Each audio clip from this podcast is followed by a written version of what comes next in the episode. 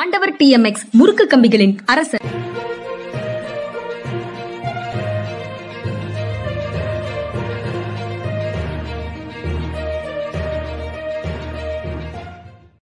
வணக்கம், இது மனிதா மனிதா. வணக்கம் சார். வணக்கம்ங்க. வணக்கம் சார். இந்திய கம்யூனிஸ்ட் கட்சியினுடைய தமிழ்நாடு மாநில செயலகம் தாக்கப்பட்டிருக்கிறது. ஒரு 4 பேர் கைது செய்யப்பட்டிருக்கிறாங்க. தொடர்ந்து பல நிமிடங்கள் கற்களையும் பாட்டில்களையும் வீசினாங்க அப்படிங்கிற மாதிரி செய்திகள் சொல்லுது. தலைவர்கள் பலர் கண்டனம் தெரிவிச்சிருக்கிறாங்க.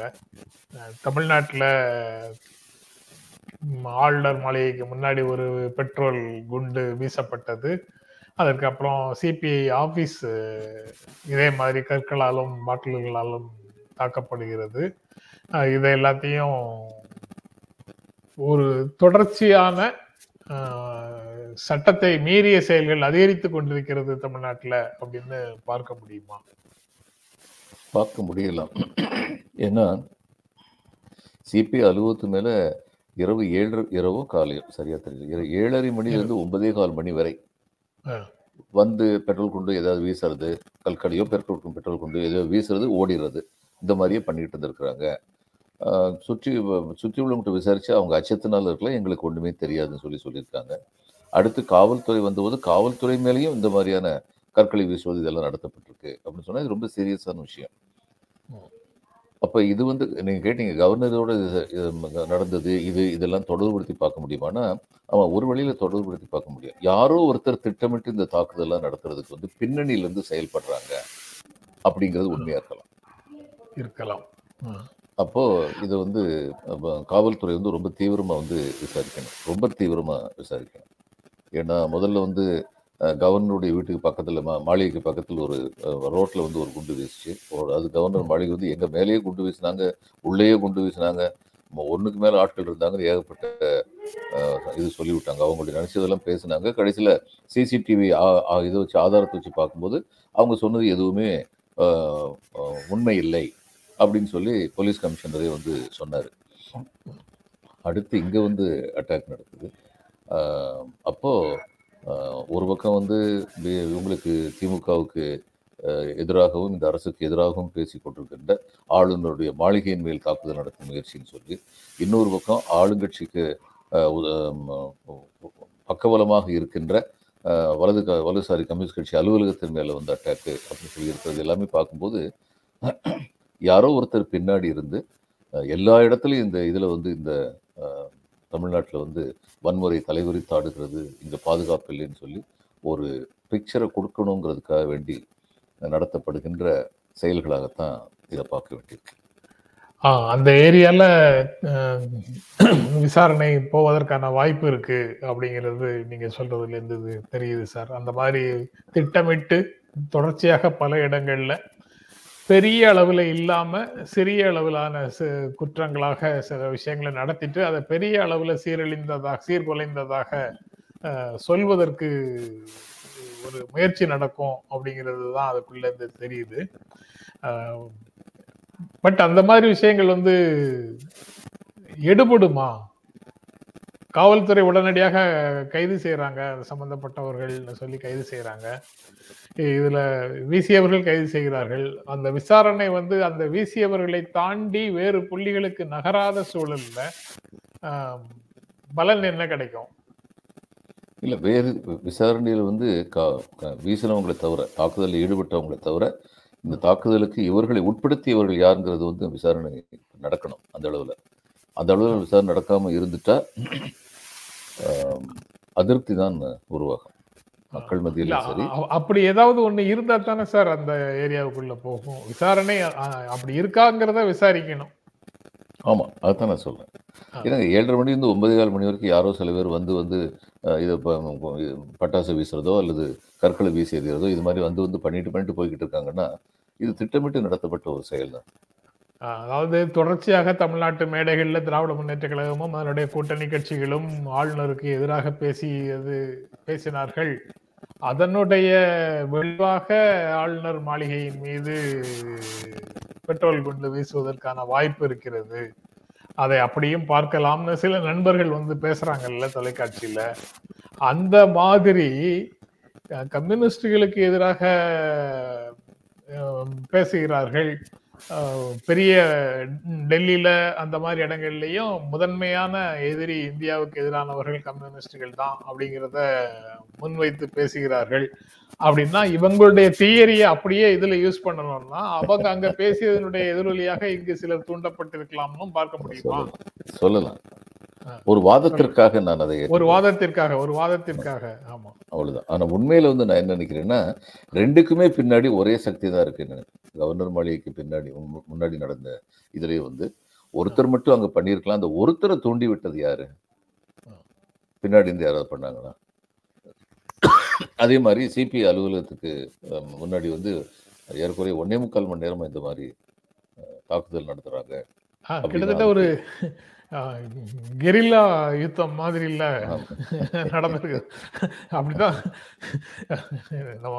ரொம்ப பெரிய வார்த்தையே ரொம்ப சிறு குற்றத்துக்கு போடுறோமான்னு இருக்கு, அது வேற விஷயம். பட் தாக்குதலும் சாஃப்ட் கொரில்லா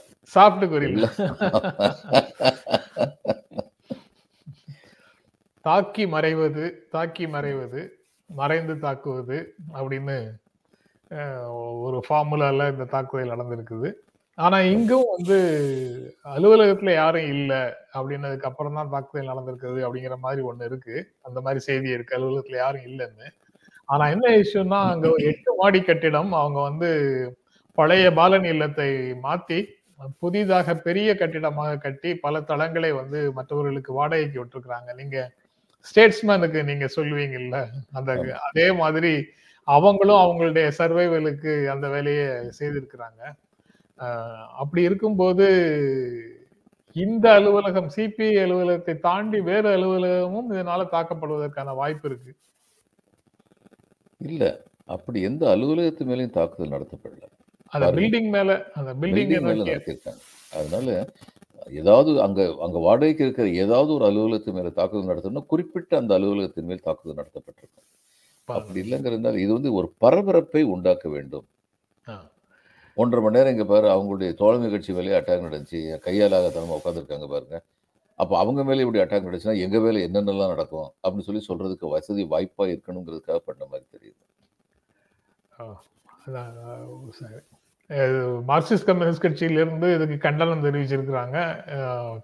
கட்சி அலுவலகத்துக்கு சிபிஐ அலுவலகத்துக்கு பாதுகாப்பு கொடுக்கணும் அப்படிங்கிற கோரிக்கையை வைக்கிறாங்க.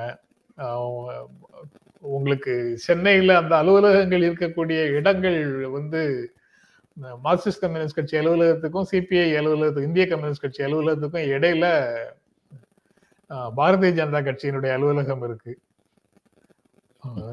மார்க்சிஸ்ட் கம்யூனிஸ்ட் கட்சியினுடைய அலுவலகமும் பாரதிய ஜனதா கட்சி அலுவலகமும் ஒரே தெருவில் இருக்கு. அந்த ரோடு எண்டுல லேசா திரும்பி அந்த ரோடு எண்டுக்கு போய் திரும்பினா இந்திய கம்யூனிஸ்ட் கட்சி அலுவலகம் இருக்கு. ஆக பக்கத்துல இருக்கக்கூடிய அலுவலகங்கள் தான். பாதுகாப்பு கமலாலயத்துக்கு நிறைய பாதுகாப்பு இருக்கு. மார்க்சிஸ்ட் கம்யூனிஸ்ட் கட்சிக்கு இருக்கா இல்லையாங்கிறது எனக்கு தெரியல. இந்திய கம்யூனிஸ்ட் கட்சிக்கு பாதுகாப்பு அளியுங்கள்னு மார்க்சிஸ்ட் கம்யூனிஸ்ட் கட்சியிலேருந்து ஒரு கோரிக்கை வைக்கிறாங்க. கட்சி அலுவலகங்களுக்கு பாதுகாப்பு, சிலைகளுக்கு பாதுகாப்பு, அதுக்கப்புறம் இப்படி வரிசையாக சாதாரண மக்கள் இருக்கக்கூடிய மக்களுக்கு பாதுகாப்பு தவிர மீதி எல்லா இடங்களுக்கும் பாதுகாப்பு கொடுக்க வேண்டிய ஒரு சூழலை உருவாக்குகிறார்களா அப்படிங்கிற கேள்வியும் அதுக்குள்ள வருது இருக்கு. எல்லாருக்கும் பாதுகாப்பு கொடுக்குறதுங்கிறது நடக்காதுங்க, ப்ராக்டிக்கலாக யோசிச்சு பாருங்கள். ஆனால் இதில் என்ன பண்ணணும்னா, ஒரு சின்ன உதாரணம் சொல்கிறேன். மிஸ்ஸஸ் காந்தி இறந்தபோது இந்த மாதிரி பெரியவங்க இதில் எம்ஜிஆர் இறந்தபோது கோயம்புத்தூரில் போய் ஆன்டி சோஷியல்ஸ் வந்து இதெல்லாம் கொள்ளையடிச்சாங்க. இதில் மிஸ்ஸஸ் காந்தி இறந்தபோதே இந்த சர்தார்கள் கடையெல்லாம் போய் இவங்க வந்து கொள்ளையடிச்சாங்க, ஆன்டி சோஷியல்ஸ் வந்து கோயம்புத்தூரில். இது வழக்கமாக நடக்கிற ஒன்று. இப்போ மிஸ்ஸஸ் காந்தி இறந்தபோது மேற்கு வங்கத்தில் நான் வந்து கூடுதல் மாவட்ட ஆட்சியராக இருந்தேன். அது கூடுதல் மாவட்ட ஆட்சியர் வந்து இண்டிபெண்ட் சார்ஜ், ஏன்னா அது ரொம்ப பெரிய இடம். அங்கே வந்து என்ன ஆச்சுன்னா, பேரக்பூர்னு ஒரு இடத்துல வந்து எனக்கு செய்தி வருது, இது இப்போ திட்டம் போட்டு யார் சர்தாருடைய பஸ் என்னென்ன பஸ் இருக்குன்னு பஸ் ஸ்டாண்டில் போய் பார்த்து பார்த்து எரிச்சிட்டு போகிறாங்க. அப்படின்னு இந்த இடத்துல எரிச்சிருக்காங்க, அக்கரன்ஸ் நம்பர் 1 இந்த இடத்துல எரிச்சிருக்காங்கன்னு கேள்விப்பட்ட உடனே நான் உடனடியாக பாராசாத்தில் இருக்கேன். அங்கேருந்து கிளம்பி நான் அந்த இடத்துக்கு போகிறதுக்குள்ளே அங்கே போகணுன்னு சொல்கிறாங்க. ஐயா இங்கே முடிச்சுட்டாங்க, 2வது இடத்துக்கு போயிட்டான். உடனே 2வது இடத்துக்கு அவசரமாக போகிறோம். அங்கே சொல்கிறாங்க ஐயா 3வது இடத்துக்கு போயிட்டான், இங்கே எரிச்சிட்டான், 3வது இடத்துக்கு போயிட்டான். உடனே என்னுடைய காவல் அதிகாரி இவர் சப் இன்ஸ்பெக்டர் சார் அவனை தெரியும் சார், அவன் பேரை சொல்லி அவன் தான் சார் இவ்வளவு பண்ணிக்கிட்டு இருக்கான், வாங்க சார் இப்படி 3வது இடத்துக்கு போகணும். நான் 3வது இடத்துக்கு போகணும், எதுக்கு போகணும், அவன் அதுக்குள்ளே 4வது இடத்துக்கு போயிருப்பான்ல, அவனை தெரியும்ல உங்களுக்கு, அவங்க வீடு எங்கே இருக்குன்னு சொல்லி காமிங்க.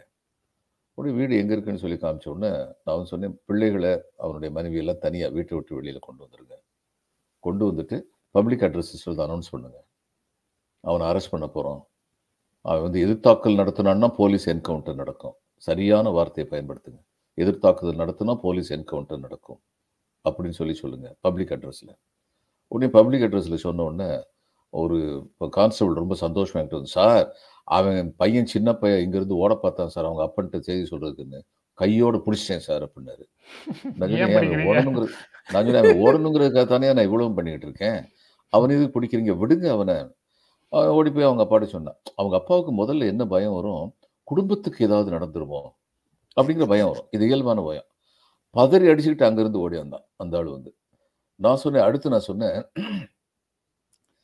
இவனை கைவிலங்கு மாட்டி இங்கேருந்து போலீஸ் ஸ்டேஷன் 1.25 கிலோமீட்டர் ஜீப்பில் கொண்டு போகாதீங்க, நடத்தி கொண்டு போங்க, மக்கள் பார்ப்பாங்க.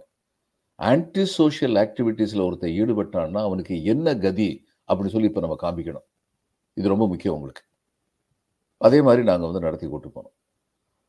கல்கட்டாவில் நிலவரத்தை காவல்துறையால் கட்டுப்படுத்த முடியாமல் இராணுவத்தை கூப்பிட்டாங்க.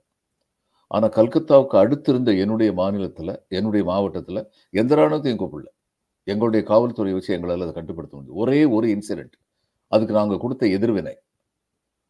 ஆன்டி சோஷியல் மனசில் அச்சத்தை கிளப்பி விட்டோம்னா அதுக்கப்புறம் அவங்க இந்த மாதிரி நடவடிக்கையில் ஈடுபட மாட்டாங்க, அது ரொம்ப முக்கியம். இப்போ அதே சமயம் தவறான செயலை நம்ம ஈடுபட்டக்கூடாது. நான் போனோடனே போலீஸில் அந்த இவங்களெல்லாம் வீட்டையெல்லாம் பிடிச்சி சூறையாடுங்கன்னு சொன்னீங்கன்னா ரொம்ப சந்தோஷமாக சூறையாடுவாங்க. மேஜிஸ்ட்ரேட் பெர்மிஷனோட சூறையாடுறமேன்னு இன்னும் சந்தோஷமாக சூறையாடுவாங்க. ஆனால் அது ரொம்ப தவறான முன் உதாரணம், அதை பண்ணக்கூடாது. ஆனால் அதே சமயம் அவனுக்கு மனசில் இங்கே என்னமோ நடக்க போகுது, நம்ம குடும்பத்துக்கு ஏதோ நடக்க போகுது அப்படிங்கிற பயத்தை கிளப்பணும். ஏன்னா சின்ன பையன் போய் என்ன சொல்லுவான், அம்மாவிலாம் வெளியில் கொண்டு வந்துட்டாங்கப்பா, சுற்றி போலீஸ் நிற்கிறான், பாவம் அந்த குழந்தைக்கு தெரிஞ்சது தான் அவன் சொல்லுவான். இப்போ இது நம்ம இதே மாதிரி இந்த இன்சிடெண்ட்டில் சம்மந்தப்பட்டவங்க யாருன்னு சொல்லி கண்டுபிடிச்சிட்டு இரக்கமில்லாத நடவடிக்கை, சட்டப்பூர்வமான நடவடிக்கை எடுக்கணும். அப்படி எடுத்துட்டா இந்த மாதிரி விஷயத்துல எல்லாம் லைட்டாக இருக்க மாட்டாங்க போலேன்னு சொல்லி மற்றவங்களாம் ஒடுங்கிடுவாங்க. இது நிச்சயமாக செய்ய வேண்டிய ஒரு காரியம். இல்லைன்னா தொடர் நிகழ்வுகள் இது மாதிரி நடக்கும். அவங்க யார் இதை செய்கிறாங்களோ அவங்களுடைய திட்டம் அதுதான், தொடர் நிகழ்வுகள் நடத்தப்பட வேண்டும். அடுத்து I will not be surprise, ADMK office மேலே அட்டாக் நடக்கலாம், இந்த மாதிரி தொடர்ந்து அவங்க பண்ணுறதுக்கான வாய்ப்பு இருக்குது. அப்போ ஏடிஎம்கே நேச்சுரல் ஏடிஎம்கே என்ன சொல்லுவாங்க, அப்படி ஒரு அட்டாக் நடந்ததுன்னா சட்ட ஒழுங்கே சீர்குலைஞ்சிருச்சு, ஜனநாயக முறைப்படி நாங்கள் எதிர்கட்சியாக இருக்கோம் அப்படின்னு அவங்க பேச முடியும்ல. அதனால இது ரொம்ப சீரியஸாக பார்க்கணும். எனக்கு ஒரு டவுட்டு சார், நீங்கள் சொன்ன மேற்கு வங்க நிகழ்வை பற்றி நீங்கள் சொன்னீங்க, அதில் எனக்கு ஒரு டவுட் வருது. அப்போது அங்கே புல்டோசர்லாம் கிடையாதா சார்? இல்லை, புல்டோசர்ல இல்லை, புல்டோசர்ல இருந்தாலுமே அந்த அரசு அதுக்கெல்லாம் கொஞ்சம் கூட அனுமதி கொடுக்காது. அங்க நான் எனக்கு அந்த சமயத்துல நினைவு இருக்கக்கூடிய ஒரு செய்தி குருத்வாராக்கள்ல போய் தலைவர்களை, சீக்கிய தலைவர்களை ஜோதிபாசு சந்திச்சு பாதுகாப்பு அளிக்கப்படும் ஏதோ உறுதி கொடுத்துட்டு போன மாதிரி ஏதோ ஒரு செய்தி மட்டும் மங்களாக நினைவு இருக்குது. ஆமாங்க, அதே இதில் தான் இன்னொரு இடத்துல நாங்கள் போகிறோம். அங்கே சீக்கியர்கள் சீக்கியர்கள் கடும் உழைப்பாளிகள். எங்கள் ராமநாதபுரத்தில் வறண்ட பூமி என்று கருதப்பட்ட ராமநாதபுரத்தில் அவங்க எடுத்துக்கிட்ட நிலத்தையெல்லாம் பசுமையாக்கியிருக்காங்க சில சீக்கியர்கள். அது மாதிரி எங்கே போனாலும் கடுமையாக உழைப்பாங்க. அப்போ அந்த இடத்துல மாடு கன்று வச்சு பெரிய அளவில் டெய்ரி பண்ணிட்டு இருந்தாங்க ஒரு இடத்துல. அப்போ அந்த இடத்துல என்னாச்சு, இப்போ இதை அடித்து முடிச்சதுக்கப்புறம் அவனை போலீஸ் ஸ்டேஷனுக்கு எடுத்துகிட்டு போகிறதுக்கப்புறம் அடுத்து எங்களுக்கு செய்தி என்னென்னா, ஒரு 2000-3000 பேர் கொண்ட மாபு அங்கே போய்கிட்டு இருக்காங்க அப்படின்னு சொல்லி நாங்கள் போய் அந்த இடத்துல போய் பார்க்குறேன். 8 போலீஸ்காரங்க இருக்காங்க, ஒரு சின்ன யூனிட்டு.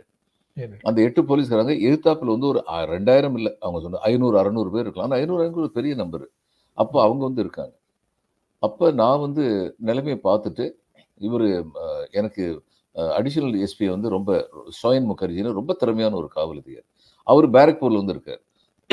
சோயனுக்கு நான் இங்கேருந்து வயர்லெஸில் செய்ய சொல்கிறேன், உடனடியாக எங்கள் ஃபோர்ஸ் அனுப்புங்க சோயன், இங்கே நிலைமை தீவிரமாக இருக்குது அப்படின்னு சொல்லிட்டு அடுத்து பப்ளிக் அட்ரஸ் சிஸ்டத்தை இது எடுத்துகிட்டு நான் அனௌன்ஸ் பண்ணுறேன், யாராவது சீக்கியர்களுடைய சொத்து மேலே கை வச்சாங்கன்னா இரக்கம் இல்லாமல் சுட்டு தள்ளுங்கள், கொஞ்சம் கூட இரக்கம் காட்டாதீர்கள், இரக்கம் இல்லாமல் சுட்டு தள்ளுங்கள்னு சொல்லி 3 தரம் சொல்லிட்டு பப்ளிக் அட்ரஸ் கொடுத்தோடனே அங்கேருந்து சபின் ரொம்ப சந்தோஷமாக, சார் 32 குண்டு இருக்குது வீசிடுறோம் சார் அப்படின்னாரு. நான் சொன்னேன் 32 குண்டு போனதுக்கப்புறம் ஒன்றைய வீசிடுவேன், அங்கே 500 பேர் இருக்காங்க, சொன்னது பயத்தை கலப்புறதுக்காக சொல்லியிருக்கேன், துப்பாக்கி நீட்டிக்கிட்டு மட்டும் இருங்க, ஒன்றும் செஞ்சிடாதீங்க, அடுத்து நம்ம ஃபோர்ஸ் வர்ற வரைக்கும் சும்மா இருங்க. சோயின் நான் ஏற்கனவே சோயன் முகர்ஜி ரொம்ப திறமையான ஒரு காவல் அதிகாரி, நான் சொன்னது கேட்ட உடனே பேரக்பூர் இதுலேருந்து எஸ்ஏபி ஸ்டேட் ஆர்ம்டு போலீஸ்னு சொல்லுவோம், ஒரு ஃபுல் பெட்டாலியனில் எத்தனை பேரை கிளப்ப முடியுமோ அத்தனை பேரை கிளப்பி அந்த இடத்துக்கு வந்துட்டேன். 100 கான்ஸ்டபிளை பார்த்த உடனே அந்த 500 பேர் கொண்ட மாபு ஆட்டோமேட்டிக்காக கலைஞ்சு போயிட்டேன்.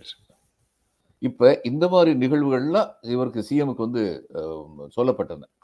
இங்கேயும் சரி, சவுத் 24 பர்கானாஸ்லையும் சரி, கல்கட்டாலையும் சரி, அவர் நேரில் போய் நீங்கள் சொன்னீங்களே அது நடந்தது, அது ரொம்ப பெரிய சூதிங் எஃபெக்டாக இருந்தது.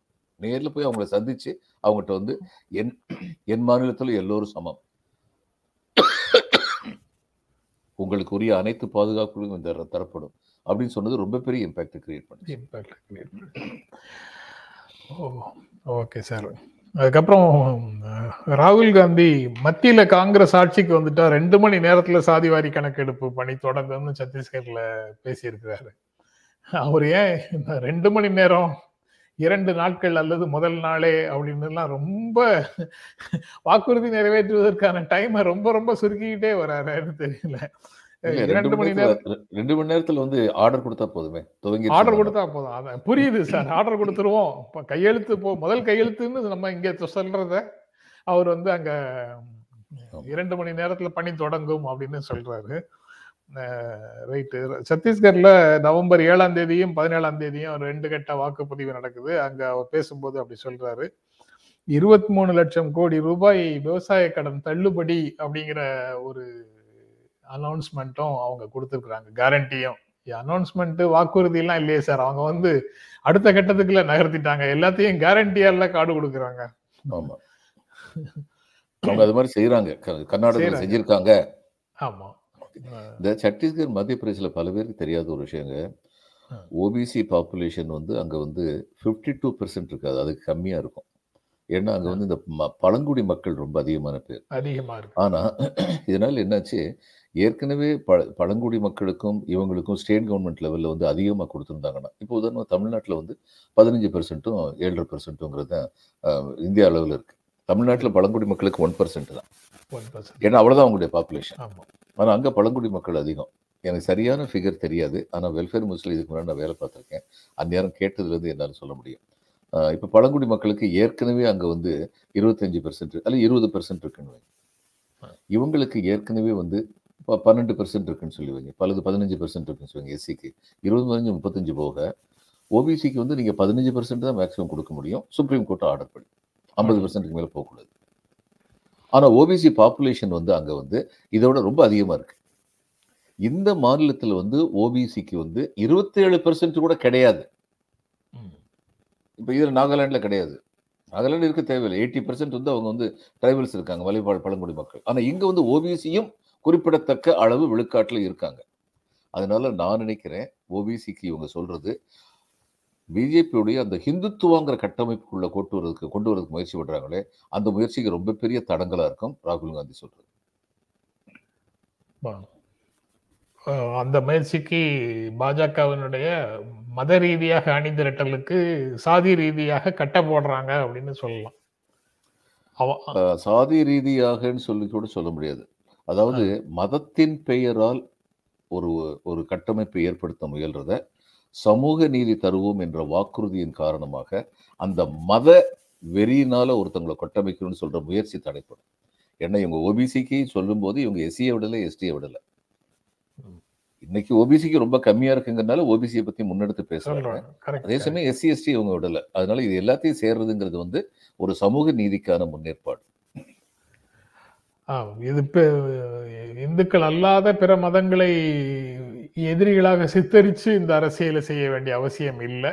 இது சுயமாக சாதிவாரி கணக்கெடுப்பின் அடிப்படையில் பாசிட்டிவ் அஃபர்மேட்டிவ் ஆக்ஷன் அப்படின்ற மாதிரி அதை எடுத்துட்டு போயிட முடியும். எதிரிகளாக யாரையும் முன்னிறுத்தாமலேயே மக்களுக்கு சென்று சேர வேண்டிய பணிகளை செய்துவிட முடியும் அப்படிங்கிறதுக்கான முயற்சி, அந்த முயற்சியை ராகுல் காந்தி இந்த நேரத்தில் மகேஷ் ரங்கராஜன் நான் மறுபடியும் நினைவு கூறுறேன். அந்த காலத்துல 20 வருஷத்துக்கு முன்னாடி அவர் தான் முதல்ல the emergence of OBC as a potent political force is not far off அப்படிங்கறத பத்தி புள்ளி விவரத்தோடு சொன்னது அவர் தான். ஏறக்குறைய 20 வருஷத்துக்கு முன்னாடி.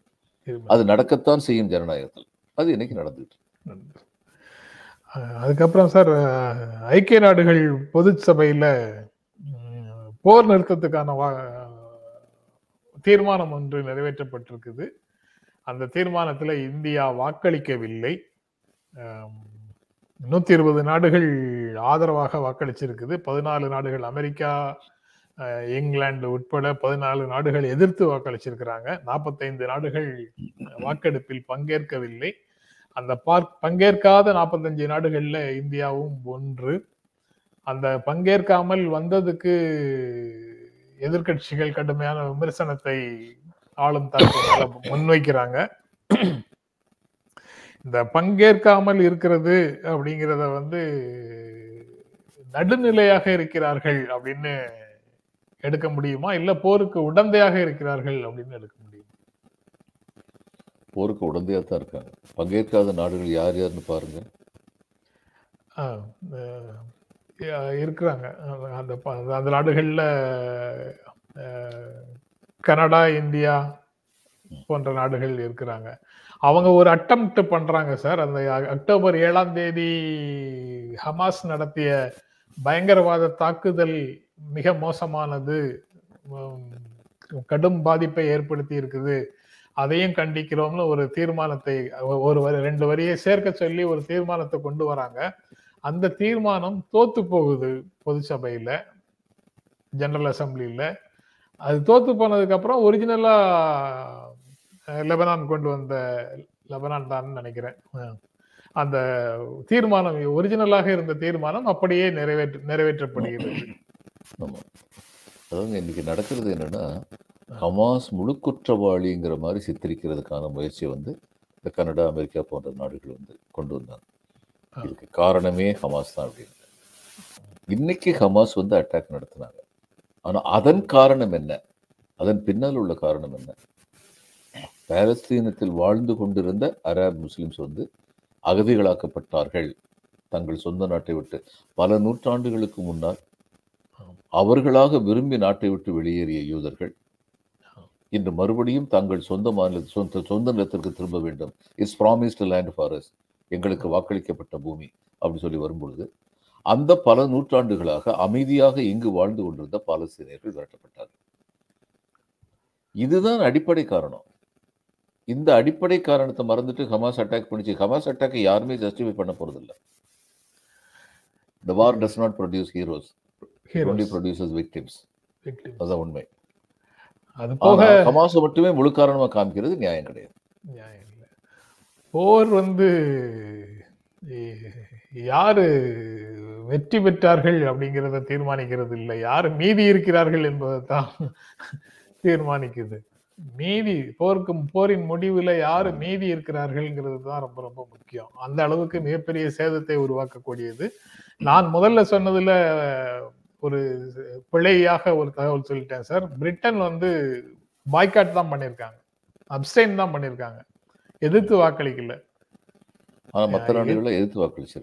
எதிர்த்து வாக்களித்தது இஸ்ரேல், அமெரிக்கா, ஆஸ்திரியா, அந்த மாதிரி நாடுகள் 14 நாடுகள் தான் எதிர்த்து வாக்களிச்சிருக்கிறாங்க. India, Canada, Germany, Japan, Ukraine உள்ளிட்ட 45 நாடுகள் வாக்கெடுப்பை தவிர்த்திருக்கிறார்கள், வாக்கெடுப்பில் பங்கேற்கவில்லை அப்படிங்கிறது தான் அதுக்குள்ள இருக்கக்கூடிய செய்தி.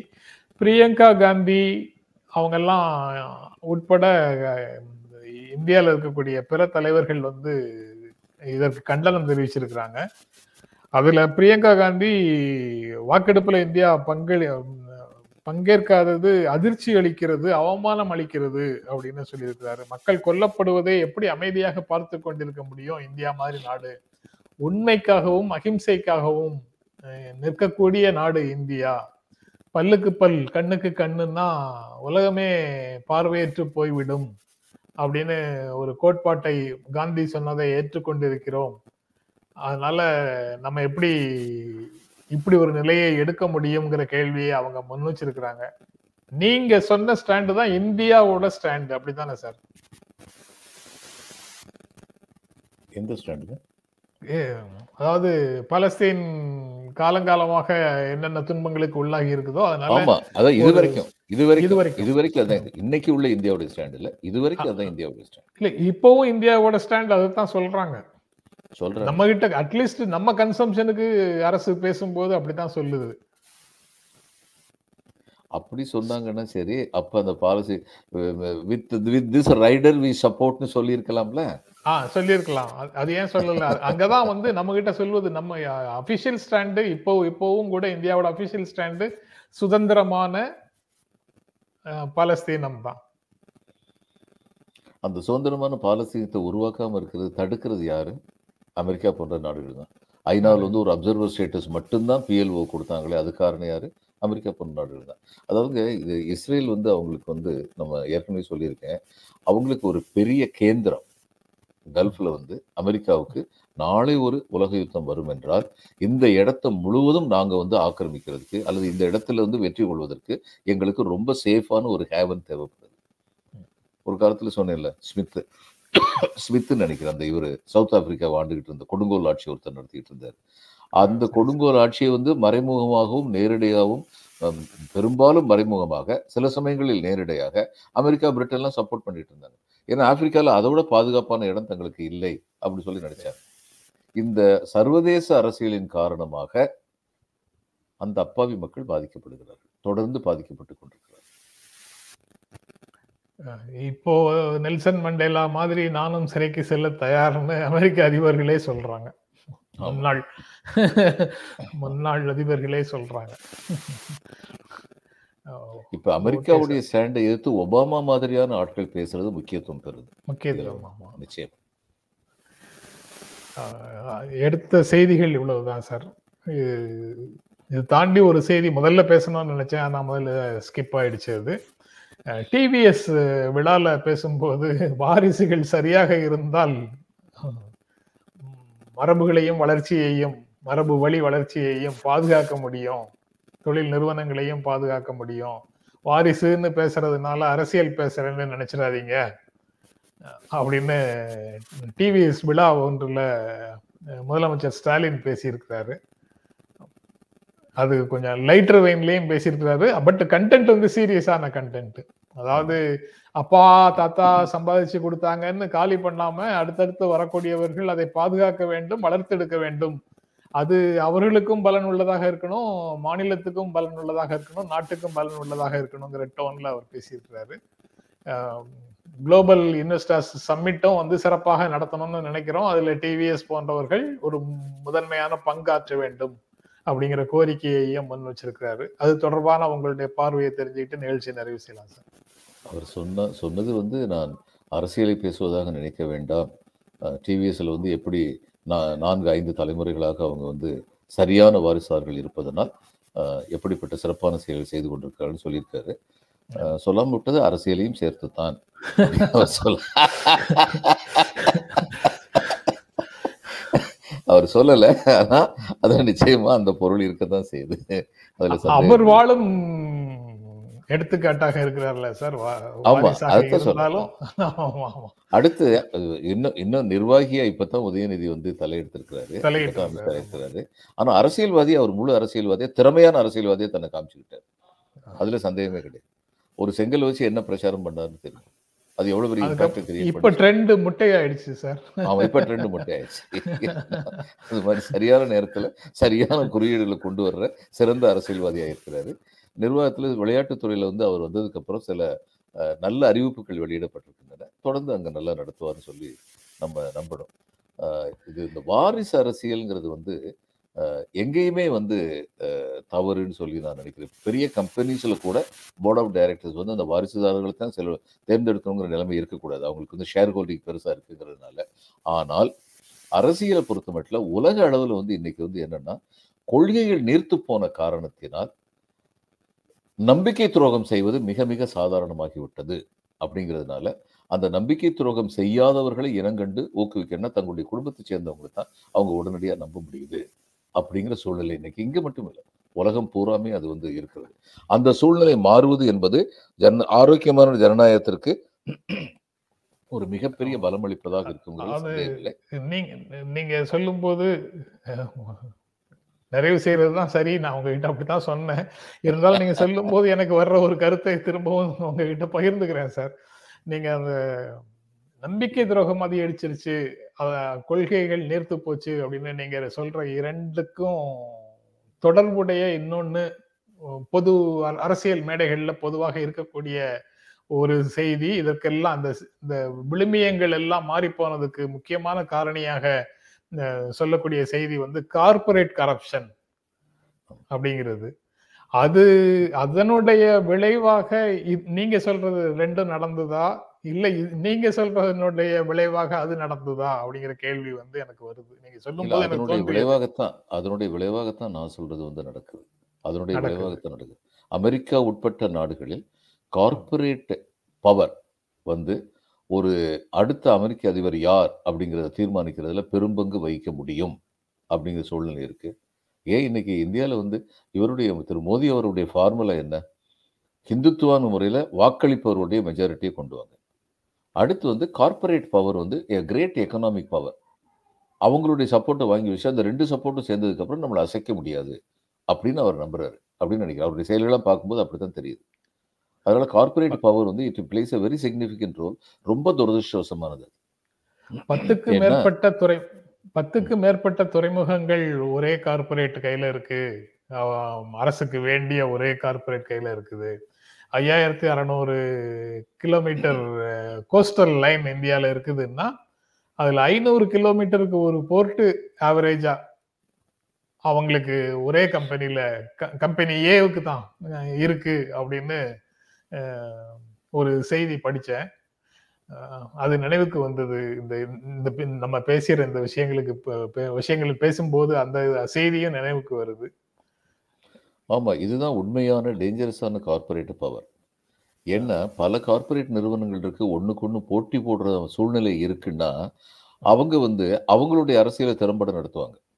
ஆளுங்கட்சியில் வந்து அவங்க சொல்லுவாங்க, நீங்கள் ஒரேடியே யாருக்கா சப்போர்ட் பண்ணீங்கன்னா நாங்கள் எதிர்கட்சி சப்போர்ட் பண்ண முடியும் அப்படின்னு ஒரு திரட்டை கொடுக்க முடியும். அது ஒரு விதத்துல ஜனநாயகத்தை பலப்படுத்தும். ஆனால் தங்களுக்கு தேவையான அந்த குரோனி கேபிட்டலிசம் சொல்றாங்கல்ல, தங்களுக்கு மிக மிக விசுவாசமாக இருப்பவர்களை மட்டுமே முன்னேற்றி விட்டால் மற்றவர்கள் பலமிழந்து விடுவார்கள். அதாவது திரும்ப இந்த அரசியல் அகராதி அப்படின்னு சில அரசியல் சொற்களுக்கு என்னென்ன பொருள் அப்படின்னு விளக்கம் சொல்ற மாதிரி இப்ப நீங்க சொன்னதுக்கும் சேர்த்து சொல்ல வேண்டியது இருக்கு. குரோனி கேபிட்டலிசம் அப்படிங்கிறது முதலாளித்துவ உலகில் குறிப்பாக அரசு அதிகாரத்துக்கு ரொம்ப நெருக்கமாக இருக்கக்கூடிய சிலருக்கு மட்டும் உதவி செய்கிற ஒரு கேபிட்டலிசமாக மாறி போகிறது. கேபிட்டலிசம்னு பொதுவாக சொல்றது சுதந்திரமான சந்தை, அனைத்து முதலாளிகளும் அதில் போட்டியிட்டு சந்தையை அவர்களுக்குள் பகிர்ந்து கொள்ளக்கூடிய ஒரு போட்டி நிறைந்த உலகமாக சந்தையாக அது இருக்கும்னு சொல்றது. இப்போ போட்டி நிறைந்த சந்தையாக இல்லை இந்தியா, அது குரோனி கேபிட்டலிசமாக மாறிடுச்சு. ஒரு சில கம்பெனிகளுக்கு மட்டுமே அனைத்தும் கொடுக்கப்படுகிறது. இப்போ அந்த 10க்கும் மேற்பட்ட துறைமுகங்கள் ஒரே கம்பெனிக்கு இருக்குங்கிறது 25% கார்கோவை அவங்க தான் ஹேண்டில் பண்றாங்கன்னு அந்த செய்தியில இருக்கு. இது தனியாக கார்பரேட் பவர் அப்படின்னு நம்ம பேசிட்டு போனா அதனுடைய உண்மையான பொருள் வந்து புரியாம போகுது. இப்போ இந்தியா கையாள்கின்ற 25% கார்கோக்கள்ல, அதாவது கடல் சரக்கு போக்குவரத்துல 25% ஒரு கம்பெனி அப்படின்னு சொன்னா, இதே மாதிரி ஒவ்வொரு துறையிலையும் அதே கம்பெனிக்கு நிறைய பிடி இருக்குது. அவர்கள் நினைத்தால் இந்தியாவை ஸ்தம்பிக்க செய்ய வைக்க முடியும் அப்படிங்கிற மாதிரி ஒரு சூழலை உருவாக்குகிறது இந்த நிலை. மொனாப்பலி அப்படின்னு முன்னாடி இருந்ததை வந்து அபாலிஷ் பண்ணாங்க. மொனாப்பலி ஆக்டுக்கு அபாலிஷ் பண்ணி ஏதோ ஆக்ட் கொண்டு வந்தாங்கல்ல சார், அதெல்லாம் இப்ப திரும்ப ரிவர்ஸ் ஆகுது, பழைய நிலைக்கே போகுது. அதுதான் பழைய நிலையோட மோசமா போகுது, மோசமா போகுது. அதான் சார், நிறைவாக நீங்க எதுவும் சொல்லணும்னா அதோட நிறைவு செய்யலாம் சார். இந்நிலை மாற வேண்டும். இந்நிலை மாறுவதற்கு வாக்கு ஒன்றுதான். ஒரு நாள் இந்த நிலைமைக்கெல்லாம் மாறுதல் உண்டு, அந்த மாறுதலை செய்வதற்கு தேர்தல் உண்டு, அவ்வளவுதான். ரொம்ப நன்றி சார், நாளைக்கும் தொடர்ந்து பேசுவோம் சார். வணக்கம் சார். வணக்கம். வணக்கம் நண்பர்களே, உங்களுக்கும் எங்கள் அன்பும் நன்றியும். மீண்டும் சந்திப்போம். நன்றி, வணக்கம்.